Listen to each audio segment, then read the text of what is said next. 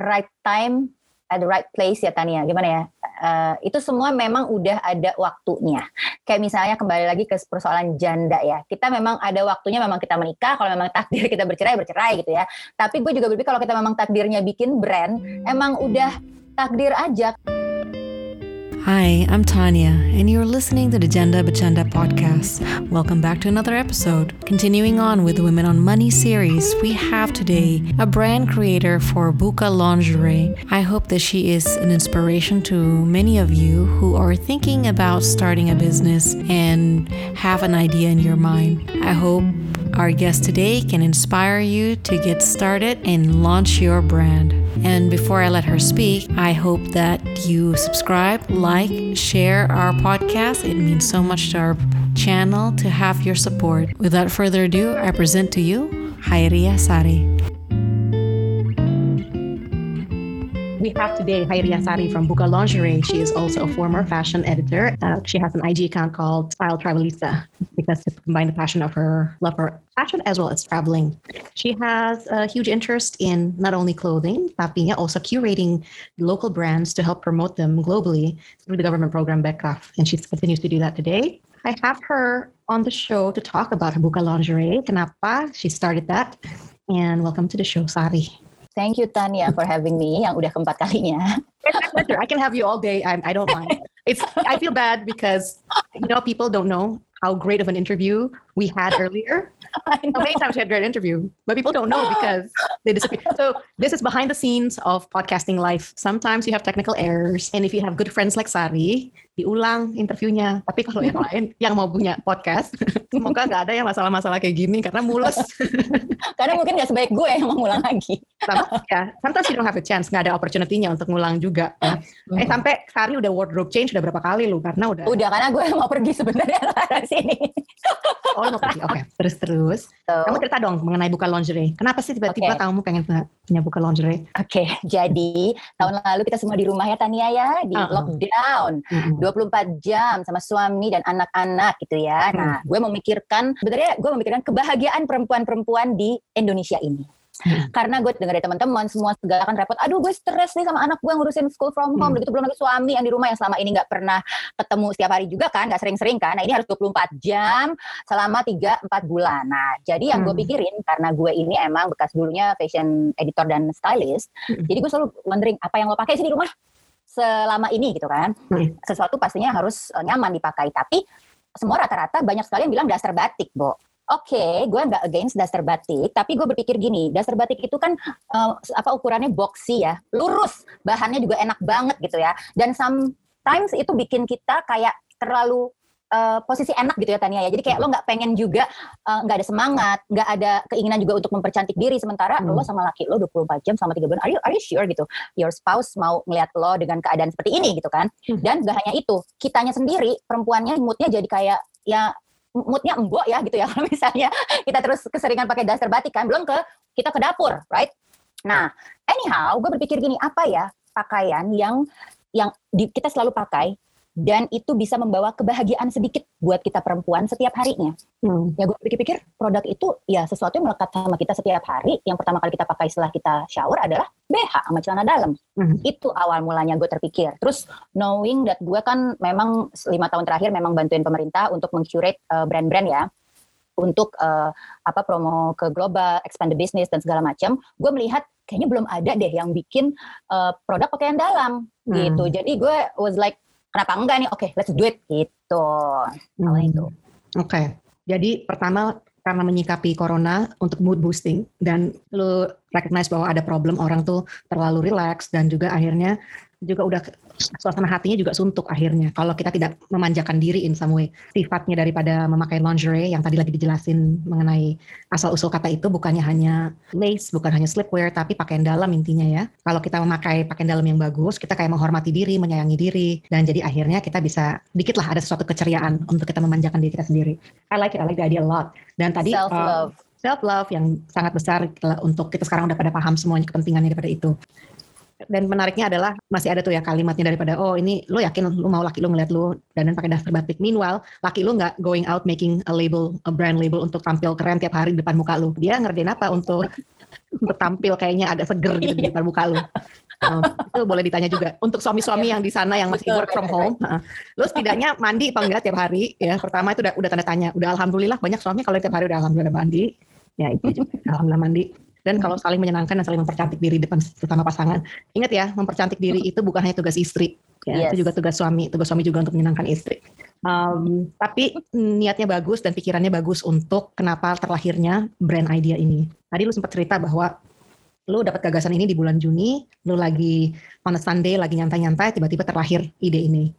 Terusnya dulu juga uh, menceritakan bahwa lu mengerjakan research, um, sebulan kemudian melakukan survei. Itu gue saranin untuk semua orang yang punya ide untuk mengerjakan bisnis apa pun juga, karena kalau lu punya ide, itu that's a wonderful thing. Lalu take action on it. Take action on it seperti yang Sari kerjain, yaitu dengan melakukan survei.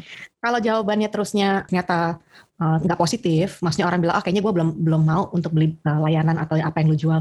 Jangan berkecil hati ditanya lantas kamu maunya kalau produk yang kira-kira lebih sesuai apa karena tadi yang juga Sari ceritakan adalah dari line-nya buka lingerie ini dari begitu banyak opsi lingerie bahwa untuk pilihan warna, pilihan desain dan segala sesuatunya itu karena sudah ada pembicaraan bolak-balik dengan dengan potential customer-nya kira-kira yang begini nih yang laku. Terus kalau gue boleh fast forward untuk teman-teman yang dengerin, lo dari bulan Juni baru ada gagasan, bulan September udah jualan. Um, November, sorry Tani, November, oh, okay. November jualan. Something happen in September. September, September produksi. Oh, September udah September produksi. produksi. Ya, jadi okay. Juni dapat ide, Juni hari Minggu di seminggu seminggu kemudian sebenarnya Tania gue bikin survei. Hmm. Jadi uh, dalam waktu seminggu gue udah bikin survei dan gue udah bikin bisnis plan hmm. karena somehow gue tuh kayak kesurupan. Jadi kayak tiba-tiba semua ide ada di otak gue dan gue kayak semua ilmu dan semua pengalaman gue yang udah di industri fashion udah 20 tahunan ini gitu ya gue hmm. jadi kayak oh my god gue udah tahu apa yang harus gue lakukan nih. Hmm. nextnya apa? Production gue sourcing kain material karet apa ini itu itu di mana? Nah itu kayak semua tuh kayak keluar gitu loh. Gue menganggap gue kesurupan sih saat itu dan memang uh, rupanya WFH ini bikin kita tidak menyangka juga ya. Maksudnya ternyata kita bisa punya ide yang out of the box mungkin dari di rumah aja gitu karena kan kita selalu berpikir bahwa dapat ide itu harus keluar rumah ya. Kayak dapat inspirasi, lo harus lihat apa gitu kan. Kita kan dulu selalu berpikirnya orang kreatif terus kayak gitu. Tapi ternyata no, ini di hmm. rumah aja. Padahal gue tinggal di apartemen aja gitu ya. Hmm. Yang nggak kayak rumah kan. Ini aja gue udah gue bisa gitu loh mendapatkan ide ini. Jadi gue pikir oke, okay, it's it's sesuatu yang yang harus ya gue gue jalanin gitu. Harus gue niat. Gue pasti bisa nih gitu. Hmm. Dan itu kan berarti kita bulan September uh, production, September Oktober ya, sebulan production, sebulan setengah lah ya, hmm. almost two months. Termasuk udah packaging, udah dapet packaging, udah uh, apa? Nah di situ gue juga udah tahu karena ya itu kembali lagi networking juga sih Tania. Kayak kan yang susah itu brand itu untuk marketing ya untuk gimana cara lo ngeboost tahu orang-orang tahu produk lo kan. Somehow karena gue memang bekerjanya sebagai wartawan fashion sama sempet dulu juga berita ya. Jadi gue kan sekarang tuh kayak tinggal teleponin gitu loh Tania. Teman-teman kita yang di industri itu dan model-model yang dulu gue suka juriin wajah femina kan sekarang semua jadi pada model super model terkenal nih gitu ya. Jadi gue tinggal telepon, gue tinggal menjelaskan, oh hey I have this product gini gini gini. Uh, aku kirim ya, dia mana pakai semua pada kayak ya ampun Mbak Sari lucu banget ya karena kan ini produknya gue bukan yang biasa kan, bukan yang outerwear or jacket or apa gitu. Ini sesuatu yang perempuan banget dan alhamdulillah ya uh, mereka misalnya gini gue tuh ada list 50 influencer lah ya around 50 50-an gak ada satupun yang aku uh, expenses keluar untuk saat ini. Hmm. karena itu semua based on networking 20 tahun dan ya. Yeah. jadi kayak apa ya memang key-nya sebenarnya kalau juga mau bisnis it is networking sih. Hmm itu yang orang-orang mungkin suka nggak banyak tahu ya Tania ya. Brand-brand itu yang kalau misalnya gue curate brands ya, apalagi yang UMKM, itu hmm. mereka terlalu kebanyakan kayak aduh malu-malu gitu loh. Aduh gimana ya nanti saya marketing gimana ya teman-teman aja apa gimana? Ya teman-teman oke, okay, tapi jangan jadiin teman-teman itu market lo aja, lo harus lihat keluar juga gitu loh. Nah kayak misalnya jadi semua network kita tuh yang dulu dari dulu bertahun-tahun yang mungkin gue juga belum uh, udah lama nggak ketemu lagi, gue approach lagi gitu loh Tania. Hmm. Jadi kayak kita kayak harus ada PD ya, kepercayaan diri untuk yaitu uh, keep networking, bikin ya. apa ya apa tuh istilahnya istilahnya ya, ya networking lah ya. Mm -mm. Ya, tapi yang gue mau tekankan sini, mungkin nanti jadi yang dengerin jangan berkecil hati kalau lo nggak punya network 50 influencer oh. untuk dikontak, ya. Nah, karena iya, kalau iya, iya, karena kalau seandainya kasusnya Sari emang nggak harus bayar, nggak harus keluar uang karena memang udah kenal sudah udah ya, menjalin ya, ya, persahabatan. Ya, ya, ya. Jadi dua hal yang harus berjalan paralel. networking itu harus terjadi setiap saat. Dan walaupun kita tidak ada produk dan bukan berarti kita harus selalu menawarkan sesuatu untuk kita untuk networking. Yes, kita yes. menjalin hubungan itu karena kita juga interested dengan apa yang orang lain itu juga mengerjakan. Jadi itu saling saling tunjang menunjang. Nah, hmm. kedua, kemudian satu hal lagi adalah um, yang dibilang Mas Ari tadi, um, ya nih uh, ada yang kontak-kontak lama kita uh, gue hubungin lagi walaupun udah udah dingin itu relationshipnya udah lama udah bertahun-tahun mungkin nggak nggak di nggak disapa nggak apa. Tapi yang bisa kita ingat petik pelajaran dari itu adalah jangan takut dari network kita yang kita sudah tahu yang kita bina. Mungkin even bahkan industrinya tidak selalu relevan tapi kalau kita kontak kembali dan menyatakan hey apa kabar? Ini kalau skripnya umpamanya ya. Hey apa kabar? Um, lagi um, ada ide nih untuk uh, punya launching a new brand of fashion line dan mau sekali juga sekalian sebagai ngambil kesempatan ini untuk saling sapa. Jadi juga nggak perlu untuk terlalu pushy juga untuk mengenai brand kita, tapi bisa ada caranya kita untuk uh, keluar lagi dari dari circle kita yang paling kecil, terusnya ke circle yang menengah, terusnya ke circle yang luar. Luas. Jadinya yes. kita we never know nanti dari mana itu um, sambungannya kan. Um, yeah. Dan untuk yang pemalu, untuk para introvert yang di sana, nggak apa-apa, latihan dikit-dikit untuk membuka diri, untuk um, cara untuk berkontak yang gimana. Uh, mungkin lo bisa kasih naskah kalau seandainya lo tuh untuk kontak uh, orang yang lo belum pernah kenal saat kan lo juga cerita bahwa dalam uh, kerjaan lo dalam Backcraft adalah lo harus membangun network juga untuk pemerintah Indonesia untuk jualan local Indonesian brands di luar negeri. Artinya kan banyak orang yang lo nggak kenal dan lo berani memberanikan diri, ya kan? Nah coba deh kali naskahnya kayak apa tuh? Kayak what does that look like untuk lo? Is it an email? Is it a phone call? Is it an in-person interview? Like what does that look like? Kalau yang buat keluar negeri Tania, hmm. uh, mostly rata-rata gue belum pernah kenal ya. Kecuali yang kalau misalnya di New York karena waktu gue sekolah di sana jadi gue masih masih adalah uh, networking yang emang udah kenal gitu. Hmm. cuman kalau yang untuk kota lain karena belum itu by email. Semua hmm. by email. Dan uh, biasanya gue memperkenalkan diri as a uh, advisor fashion advisor for this apa uh, government Indonesian government. Dan ya gue menjelaskan hey we have uh, kita tertarik untuk ikut dalam pameran lo. Uh, kita punya ini nih beberapa brand yang uh, please take a look gitu. Dari hmm. sini kira-kira uh, what do you think? Menurut kalian mana yang cocok juga untuk uh, marketnya LA gitu. Hmm. Karena uh, iya you know lah ya kan East Coast sama West juga beda kan gaya berbusananya gitu. Tapi dari dari hal-hal itu ngobrol-ngobrol dari situ mereka uh, surprisingly, nah ini yang yang gue gue lihat banyak brand yang suka suka takut kalau going global ya. Mereka kayak suka takut antar mereka gimana ya ngadepin gue? Kan gue gak kenal ya kan gitu kan Tania? Hmm. kebanyakan kayak gitu. Tapi sebenarnya kalau orang Amerika spesial you know you know it better ya Tania. Amerika tuh kan approachable ya maksudnya kayak sangat chatty kan. Mereka kalau emang ada di industrinya yang sama terus interestnya yang sama mereka akan uh, me, apa menyambut baik gitu loh. Ide-ide atau apa yang memang kita uh, sampaikan ke mereka. Jadi itu sih pas gue lihat juga kayak di sana pun gue approach oh waktu kalau misalnya gue di event ya Tania gue bisa bener-bener approach uh, media karena yang paling penting kita si brand gue ini masuk ke media kan. Hmm. Nah untuk diliput media itu gue benar-benar ini ya um, mungkin karena gue chatty juga kali ya. Jadi gue ngobrol sama orang tuh gue emang emang medianya seperti apa contohnya? medianya uh, online media, jadi media setempat. Jadi kayak surat kabar, kok surat kabar sih gue ngomongnya sangat proper, koran setempat gitu loh. Jadi uh, koran atau tabloid di kota tersebut gitu. Gue nggak perlu yang misalnya kayak People Magazine gitu atau apa gitu ya. No, hanya uh, di area uh, acara tersebut awali dari situ awali dari hmm. situ karena kan akan ada liputan-liputan yang menurut gue it's, ya lucu gitu untuk dari situ kita bisa memulai yang nanti lebih besarnya lagi kan gitu hmm. sih oke okay. jadi kayak gitu online kebanyakan sih dan sekarang kan zaman sekarang online media gitu yeah. jadi ya oke okay. That's amazing. Oke, okay, so jadinya tuh banyak ya yang bisa dipetik dari situ.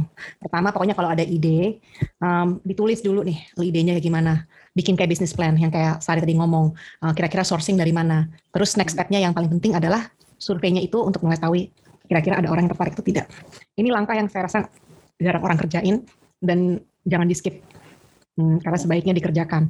Terusnya ya selebihnya everyday is um, a daily fight ya untuk mengerjakan. Um, Tari tadi cerita bahwa dia itu kemarin ada IG Live dengan another um, cross clothing brand yang lainnya. Jadi untuk sosial medianya juga sosmednya jangan um, jangan takut juga harus rajin ngegali sosmed, um, rajin kerjasama dengan kolaborasi dengan brand-brand lain dan nggak mesti influencer juga sih kalau yang pada yang baru mulai. Gini namanya kalau kalian baru mulai brandnya masih punya nol followers. Jangan khawatir kerjain aja pasang posting kontak yang uh, mungkin uh, another brand yang masih kecil followersnya ataupun yang menengah. Ya mereka juga mau juga untuk menaikkan brand mereka juga akan mereka juga. Jadi kerjasama tuh selalu bisa ada sebetulnya kalau Nah, dari pengalaman gue sendiri sebagai podcaster yang baru mulai, nah, alhamdulillah sih selalu ada aja yang mau semangat untuk kerjasama gitu. Sama, right? Iya. Yeah. Sekarang zamannya collab juga sih ya, collab dari se cross subsektor juga gitu. Dan yeah. memang, nah satu lagi belajar sih Tania. Gue kan langsung belajar tentang lingerie sebelajar belajarnya ya, karena selama ini kan kita nggak pernah ada pengetahuan itu. Gue kalau pengetahuan yang fashion lain oke okay lah, tapi pakaian hmm. dalam itu kan spesifik ya. Jadi di tahun lalu juga gue, hmm. oke okay, ini ada cerita lucu. Hmm. Jadi saking semangatnya gue udah punya ide ini dan waktu itu lagi proses uh, baru ide dan kita mau bikin PT-nya juga langsung sama kita baru dapat nama dan namanya ini langsung kita register ya ke uh, Haki. Nah, um, tiba-tiba gue merasa gue harus belajar ya gue belum gue harus belajar kayak sales juga untuk tahun 2020 2021 karena kan tahun kemarin ini kan ke chaos banget ya untuk fashion. Nah, jadi tiba-tiba gue dapet invitation untuk kayak course online berbayar dari sekolah gue dulu. Nah, gue udah asal ini nih, gue udah uh, langsung gue lihat jam 3 p.m. gitu kan ya, langsung gue bayar, gue klik, oke, okay, I have to uh, tahu nih tiga minggu, course selama tiga minggu, jam 3 p.m. Uh, gue bayar langsung karena gue mau tahu gimana dari brand-brand luar itu me, apa ya uh, cara how to survive gitu kan di saat sekarang. Tiba-tiba gue dapet uh, apa Google Google jam gitu ya, kok gue taruhnya kok 2 a.m. ya? Ya lupa dong Tania ya, 3 p.m. New York kan 2 a.m. Jakarta. Jadi selama tiga minggu gue itu begadang dari jam 2 pagi sampai jam 5 pagi. Oh my god, itu gue bener-bener saking gue semangatnya gue sampai nggak ngeh bahwa hah itu jam 2 pagi di sana. Oh my god, that's so crazy. But anyhow, gue mendapatkan insight banget, banyak banget dari situ juga karena apa? Nah, gue di dapet uh, dapet teacher gue adalah director salesnya Rag and Bone. Nah, si Mbak ini bilang bahwa zaman sekarang, nah ini untuk brand teman-teman yang mau bikin brand ya, zaman sekarang kan biasanya kan kalau dulu tuh desainer itu nggak pengen tampil ya. Desainer kalau dalam rumah mode kebanyakan PR-nya kan yang maju tuh PR-nya PR-nya gitu. Tapi untuk di zaman sekarang, on founder the, or owner of the brand harus muncul. Rupanya engagementnya sekarang beda Tania. Hmm. Kalau dulu nggak perlu muncul, founder kan di belakang aja, di belakang layar, apa desainer. Nah sekarang tuh um, masyarakat itu melihat perbedaan bahwa mereka mau tahu siapa sih foundernya gitu. Ya udah lo emang harus tampil jadi mau nggak mau. Awalnya gue agak berpikir aduh gue perlu tampil nggak ya? Karena ya udahlah gue di belakang layar aja karena gue masih berpikir yang kayak itu. Tapi ternyata pas gue belajar di kursus itu enggak lo nggak bisa. Untuk brand zaman now lu harus tampil. Makanya dari situ kan gue itu Tania mulailah bergerilya ke teman-teman wartawan ya kan. Gue ngobrol hmm gue bilang eh uh, gue bikin press release. Jadi gue kirim-kirim press release ke teman-teman karena gue tahu juga bahwa this is news. Actually it's, it's news something new gitu kan. Dan uh, ya itu kalau gue dipanggil wawancara gue mau mau nggak mau emang harus gitu gue jalanin.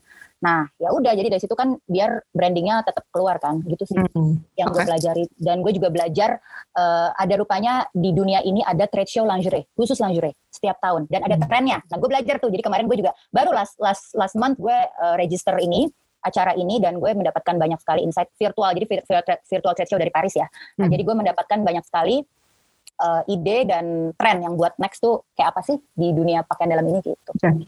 Um, a few things there. That's amazing that you shared that. Um, pertama, uh, self education. Ya, jadi pursuing self education. Jadi please go and find whatever yang industrinya yang kamu cari, yang kamu mau pursue, pasti ada trainingnya, pasti ada certification ataupun yang orang yang sudah pernah mengerjakan apa yang kamu mau kerjakan. Dan bersedia untuk men-share informasi itu, ya. Makanya di platform Janda Bercanda ini kita sangat terbuka dan mencari orang-orang yang juga sangat terbuka untuk sharing ide-ide mereka, kesuksesan mereka, kegagalan mereka, semua itu di-share. Karena dari situ juga kita belajar. Jadi pertama untuk online education. Sekalipun yang jam 2 pagi, kalau seandainya emang itu uh, berfaedah, ya kerjakanlah ya dan selagi masih bisa. Yes. Kalaupun yang tidak bisa yang berbayar, umpamanya, ya dari mana gue duitnya untuk ngambil kelas kursus-kursus khusus gitu. Oke, di dunia itu ada yang namanya Google, ada yang namanya YouTube. Semua itu informasi ada banyak sekali berlimpah-rumpah. Cuman kita harus tahu dan kita harus mau uh, mencari informasi itu. Yang kedua yang menarik juga lah lo menceritakan bahwa lo langsung mungkin karena lo sudah terbiasa dengan um, bekerja dengan brand yang paten ya uh, brand-brand lainnya yang lo kerja bahwa lo langsung menciptakan PT. Um, itu keputusan itu kenapa, Sar? Ini karena untuk uh, UMKM jadi kan ada brand macam-macam ya, yang mikro banget sama yang udah sedikit established lah ya, UMKM semua dan lokal brand. Nah, uh, kalau kita mau besar, at least kita punya legalitas. Hmm. Kalau kita mau, apalagi kalau mau expand ke luar negeri, udah pasti paling nggak lo punya CV, CV. Hmm. Nah, jadi waktu itu persyaratan kurasi kita juga di awal-awal selalu legalitas kita lihat legalitas deh. Kalau lo nggak punya legalitas, sorry, uh, lo bikin dulu aja, baru nanti kita bantu gitu loh Tania. Hmm. Nah di situ gue tahu banget bahwa ya penting lah karena kan kita juga harus bertanggung jawab ya dengan brand kita. Kita harus kalau mau berkembang, kalau mau naik kelas ya memang harus memiliki uh, apa poin-poin yang memang ya ini kan bisnis ya yang memang ya serius kalau emang lo mau serius gitu. Jadi nggak bisa main-main juga bikin brand. Paling nggak CV deh punya CV aja. It's okay. Kenapa kita akhirnya memutuskan punya PT karena uh, ya kan rencananya pengen going global juga gitu. Hmm. kalau going global kan legalitas PT kan lebih gimana gitu kan. Jadi ya udah itu dulu. Plus yang di yang suka lupa brand-brand itu yaitu uh, mendaftarkan haki Tania. Hmm, okay. uh, hak kekayaan intelektual itu untuk uh, untuk logo dan uh, apa produknya itu suka banyak itu tuh kayak banyak banget ya gue lihat lima tahun punya brand tapi belum dihakiin gitu itu banyak sekali jadinya misalnya tiba-tiba dicontek sama siapa gitu kan ya uh, ya lo nggak bisa marah juga karena lo belum patenin gitu tapi yang lo kalau dihaki itu kan yang lo um, yang menjadi hak kekayaan intelektualnya bisa didaftarkan adalah nama nama brand dan logo umumnya kan kalau ya, sendiri bisa dicontek Uh, tapi setiap, kan ya. setiap desainnya harus didaftarin. Ya enggak juga sih. Jadi gini sebenarnya kayak kita kan, nah ini kita ini internal brand sendiri harus berpikir kan misalnya ada signature ya, signature hmm. brand, signature design. Hmm. Kalau yang memang benar-benar signature design banget yang super keren apa gimana lo nggak mau orang lain contek, lo hakiin deh better gitu. Hmm. Tapi kalau misalnya enggak rata-rata biasanya enggak ada sih. Oh, oh ini biasanya kebanyakan hakiin uh, ilustrasi. Um, ya, yeah. design illustration. Uh, design gitu ya motif ya. Nah itu yang gue tahu ada banyak yang seperti itu. Tapi ya itu untuk nama. Jadi kelihatan juga kalau misalnya ada investor. Nah misalnya kita mau cari investor, investor kan bisa lihat juga. Oh ini serius ya, nih brand ini udah dihakiin, udah ada PT gitu loh. Jadi mereka juga invest ke kita dengan tenang. Hmm. Gitu diharapkan seperti itu. Oke, okay. jadi sekarang di perusahaan lo ini di brand lo ini ada berapa orang yang kerja total? Uh, founder bertiga, gue sama berdua. Jadi kita perempuan-perempuan, tiga perempuan dan uh, kita punya tim. Jadi kita hire uh, desainer, desainer khusus lingerie satu, sosmed strategi satu dan customer relations yang hmm. mengurus segala uh, apa namanya shipment dan order. Nah, sales lah ya. Ya. Yeah. Sales department. Okay. Jadi enam orang total ya antara founder dan uh, yeah. operasional. Nah, yeah. dari dari kan lu tadi bilang bahwa lu udah udah bikin inventory. Semua dijualnya online dari Tokopedia, dari Shopee, dari website buka laundry.com. Nah, uh, items di store di mana di warehouse, di gudang apa di rumah lu? Ada kita gudang. Jadi kita nyewa satu tempat kecil lah ya gudang gitu yang karena gini gue nah kembali lagi memang kita banyak uh, gini gue terpikir kalau mungkin gue umur 20-an punya brand uh, kayaknya di rumah gue nggak apa-apa deh gitu ya. Jadi kayak semua tumpuk ya. Gue yang ngerjain sosmed hayo gitu kan ya. Gue yang ngerjain marketing gue ini segala macam shipment hmm. I'll do it. Dan di rumah gue juga gue bisa sendiri. Tapi kan kita udah usia ya Tania ya. Hmm. jadi partner gue juga umurnya udah 50-an ke atas. Jadi kita tuh menyisihkan lah ya sedikit uang kita lebih gitu ya untuk kita bikin proper gitu loh yang profesional. Kita hire aja deh orang yang memang kita uh, udah lemah nih di sini gitu. Kayak sosmed gue udah gak bisa lagi ya. Gue cuma bisa uh, kasih direction apa tapi kan harus anak-anak muda nih yang ngerjain gitu loh nggak bisa gue sendiri terus kayak ngitung-ngitung inventory secara gue jelek banget matematika gue gue gak bisa ngitung ya jadi oh, oh no no no gue should better hire orang yang tahu nih jelas-jelas yang bikin Excel ina itu ina itu ah oh my god gue sih nggak mungkin bisa lah jadi gitu loh jadi kita bertiga punya porsi kerjaan masing-masing dan meng-hire anak-anak ini juga sesuai dengan hal yang emang kita nggak sanggup kerjakan gitu. Hmm. This is so beautiful because this conversation about knowing your limits, knowing what you're good at, knowing what you're weak at, also, ya, yeah, part of that knowing your limits. Itu penting banget ya untuk yang dengerin karena kadang-kadang, well kalau sebenarnya emang baru ada yang baru mulai dan emang uangnya terbatas untuk yang didedicate untuk um, usahanya, then you kind of need to do everything dan you kind of need to do more of everything on your own. Tapi yeah. itu pembicaraan yang uh, menarik sekali. Ini untuk sebuah usaha mau sekecil apa pun juga kalau kita pun mau ngomong kita mau jualan makaroni, kita mau jualan cookies, apa pun juga perlu modal untuk bahan dasar makanannya, untuk branding, untuk uh, packaging, untuk delivery at minimum, at minimum. Walaupun kita mengelola social media dengan sendiri kita, itu perlu ditanya. Kita bisa punya uangnya berapa yang kita bisa spend untuk uh, brand ini. Dan satu hal yang tidak tersirat dalam nilai uang adalah tenaga dan pikiran. Kita bisa tidur nggak nih kalau malam kalau seandainya gue jualan gini, kalau ternyata akhirnya gue nggak bisa tidur, sakit gigi gue, mules setiap hari mikirin ya ampun itu orderan gue belum kirim tadi, gue udah janji gue mau kirim gue nggak kirim, mampus gue harus refund nih. Aduh, ya ampun, gue tiap hari gue cuma untuk ngurusin accounting doang nih. Ya ampun, gue ini belum belum cek inventory kemarin weekend kemarin. Right. Kalau Jadi juga advice-nya adalah sebelum kita memulai buka pintu pertama kali, boleh kita uh, take uh, order. Tapi sebelum kita akhirnya menjalankan terima uang dari PO itu atau menjalankan sesuatu, make sure kamu tuh udah ready frameworknya. Jadi nggak kelabakan nantinya juga. Dan juga ada follow through sistemnya. Yang what's beautiful about Sari's um, story adalah dia ini frameworknya udah dia siapkan. Jadi begitu ini jalan, nggak kagok gitu loh. Dan it's okay to say I'm not good at math. Gue nggak pengen, gue nggak pengen bikin worksheet.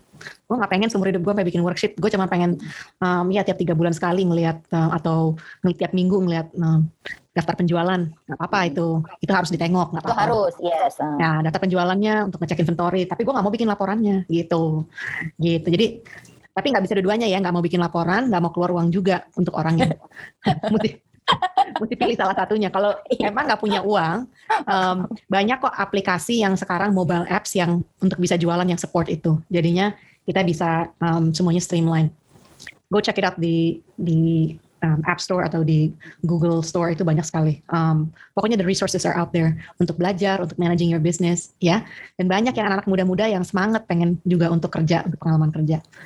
Wonderful. Okay, so I'm really excited about Buka Lingerie. Nanti kalau seninnya Janda Bercanda Women on Money Series uh, kita bikin acara, Sari datang ya sebagai salah satu speakernya untuk um, memberikan inspirasi untuk orang yang mau buka brand label, fashion label. Ya dong, senang banget Tania. Mau banget gue. Benar-benar.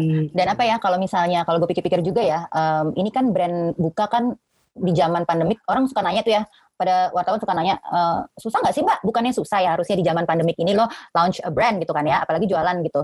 Tapi memang itu ya memang semua tuh ada ada waktunya ya. Gue juga berpikir kayak uh, prinsip gue itu semua itu memang right time at the right place ya Tania. Gimana ya uh, itu semua memang udah ada waktunya. Kayak misalnya kembali lagi ke persoalan janda ya. Kita memang ada waktunya memang kita menikah. Kalau memang takdir kita bercerai bercerai gitu ya. Tapi gue juga berpikir kalau kita memang takdirnya bikin brand emang udah takdir aja. Kayak sebenarnya gue tuh nggak pernah mau bikin brand Tania. Karena hmm. gue tahu betapa susahnya bikin brand dan gue nggak pengen kayak yang oh no gue nggak mau repot-repot ya uh, apa ngurusin jualan keinginan orang yang size-nya S, M, L gitu kan. Belum ngukurnya ina itu, ina itu. Gue dari dulu gak pernah kayak against. Semua orang pada nanya, Basari lu gak pernah mau bikin brand? Gue bilang, no, no, no. Gue bantuin brand aja, gue udah happy gitu. Gue udah seneng. Tapi entah kenapa, gue ada calling kemarin pas buka ya. Karena itu kali mungkin gue pengen bantuin perempuan kali judulnya ya. Hmm. Karena niat gue adalah pengen lo happy, lo kece. Perempuan tuh happy, kece, cantik dengan pakaian dalam yang cantik gitu. Jadi gue gue semangatnya itu.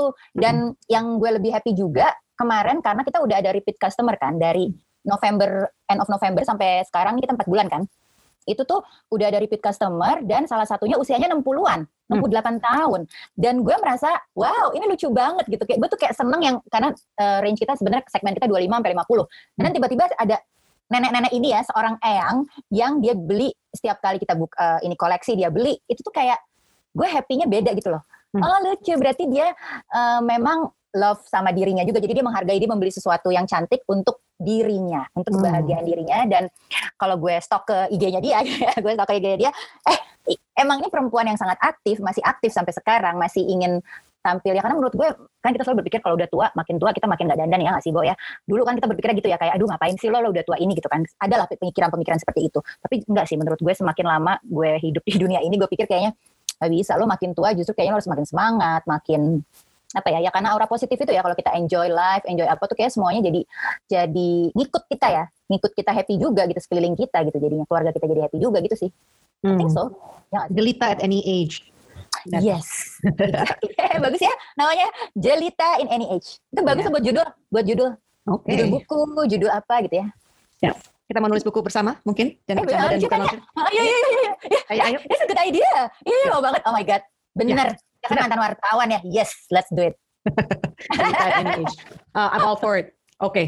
yang namanya Sari ini sudah sibuk, dan karena secara ini juga sudah interview kelima hari ini, kita say goodbye dulu untuk hari ini. Dan thank you again for being on the show. Selalu lucu, selalu menginspirasikan, dan semoga sukses terus. Oke, okay. dan buka B O O K lingerie. Ah. Nah, ya B, B O O K A lingerie. Oh Jadi iya, yang boleh nggak di share itu kenapa uh, awalnya namanya buka? Boleh dong. Kenapa? Okay, Kenapa cerita? Ya. Jadi uh, yaitu tips lagi nyari nama untuk sebuah brand itu susah banget. Hmm. Pertama kita harus yang ya ini, ini tuh semua hal ini gue pelajari karena dan gue tahu karena gue berinteraksi sama ratusan brand ya, brand yang berhasil, brand yang enggak semua. Gue jadi gue belajar dari mereka semua. Hmm. Nah kita memang harus punya uh, nama, cari judul nama itu yang memang uh, soulnya si produk lo gitu. Apa sih produk lo? Cari yang auranya ada di situ sama gitu loh. Satu. Kedua, cara ngucapinnya nggak susah, Bu. Karena gue aimnya udah pengen uh, juga going global suatu saat nanti, jadi gue berpikir harus mencari nama yang juga kalau orang bule nyebutin gampang ya kan? Dan eye catching buat di Indonesia gitu. Terus gue pikir-pikir itu susah banget nyari nama karena setiap kali gue punya ide tiba-tiba di IG udah ada Tania ide di di IG tuh udah ada banyak uh, store-store yang namanya nah yang seperti yang gue pengenkan gitu kan. Until one day gue itu kan kita kerjaannya selama kemarin di rumah itu aja kan ke dapur terus ya. Ke dapur terus. Udah gitu kita bolak-balik gue buka buka kulkas mulu karena laki gue harus makannya pagi, siang, malam beda-beda. Jadi gue harus masakin dia kan. Kerjanya gue ke dapur. Plus kerjaan kita selain ke dapur ngapain? Mandi, pakai baju kan. Buka, pakai dan buka baju. Tiba-tiba gue langsung yang wait wait wait. Kenapa nggak buka aja ya gitu? Buka oh itu kan buka buka baju kita, buka pakaian dalam, buka kulkas gitu ya. Kalau mau diasosiasiin ke situ. Tapi gue langsung mikir kalau bukanya B U K A kan susah dong orang bule kan ngomongnya biuka ya kan ya. Mm. Jadi gue langsung ide. Ini kan pakaian dalam kan boobs ya. Mm. O dong, O dua. Jadi gue langsung oke, okay, let's do let's try B O O K A. Pas gue cari mm. di IG belum ada yang pakai nama itu. Jadi gue langsung save lah tuh nama di IG dan langsung gue save juga di website. Gue domainnya langsung gue beli semua segala macam langsung gue telepon orang haki besoknya. hmm. Jadi gue langsung Pak tolong paten dan gue minta desainer gue langsung bikin logo dan langsung dipatenkan. Dan logo gue jadi lucu kan karena O-nya dua. Hmm. B K A-nya kecil tapi O-nya dua. Jadi kayak jadi gue pikir ini pengen playful, pengen playful juga tapi uh, nyambung gitu dengan produk gue gitu. I like so, it. I like it. Uh, kita jarang untuk ngomong di um, well sebetulnya tidak that's not true. Uh, tapi untuk specifically how an idea comes and how the headline or the title of a, a product comes to to creation itu bagus sekali lo share kayak gitu supaya orang bisa tahu nih lo kalau ide itu bisa datang dari mana aja dan kadang-kadang yes. bisa dari karena aktivitas harian lo yang sederhana gitu loh maksudnya yeah. dari buka kulkas sama buka baju akhirnya bisa berpikir untuk sebagai label of yes. brand. Fantastic, I love it. Uh, it's amazing, wonderful story and I'm so happy for you dan juga bahwa sekarang you're happily married uh, mantan janda ya jadi yang mantan janda mantan janda yang yang masih janda berjanda cuma Tania yang Sari Okay. Alhamdulillah, alhamdulillah semuanya. Uh, yes. Amin, amin, amin. Oke, okay, Sari, salam sama keluarga ya. Thank you, Tania. Bye bye. Have a good day. Bye. You too. Bye. Hey, have you subscribed yet? If you haven't, please do. Don't forget to hit the notification bell and share it with the ones you love. All right. See you in the next episode.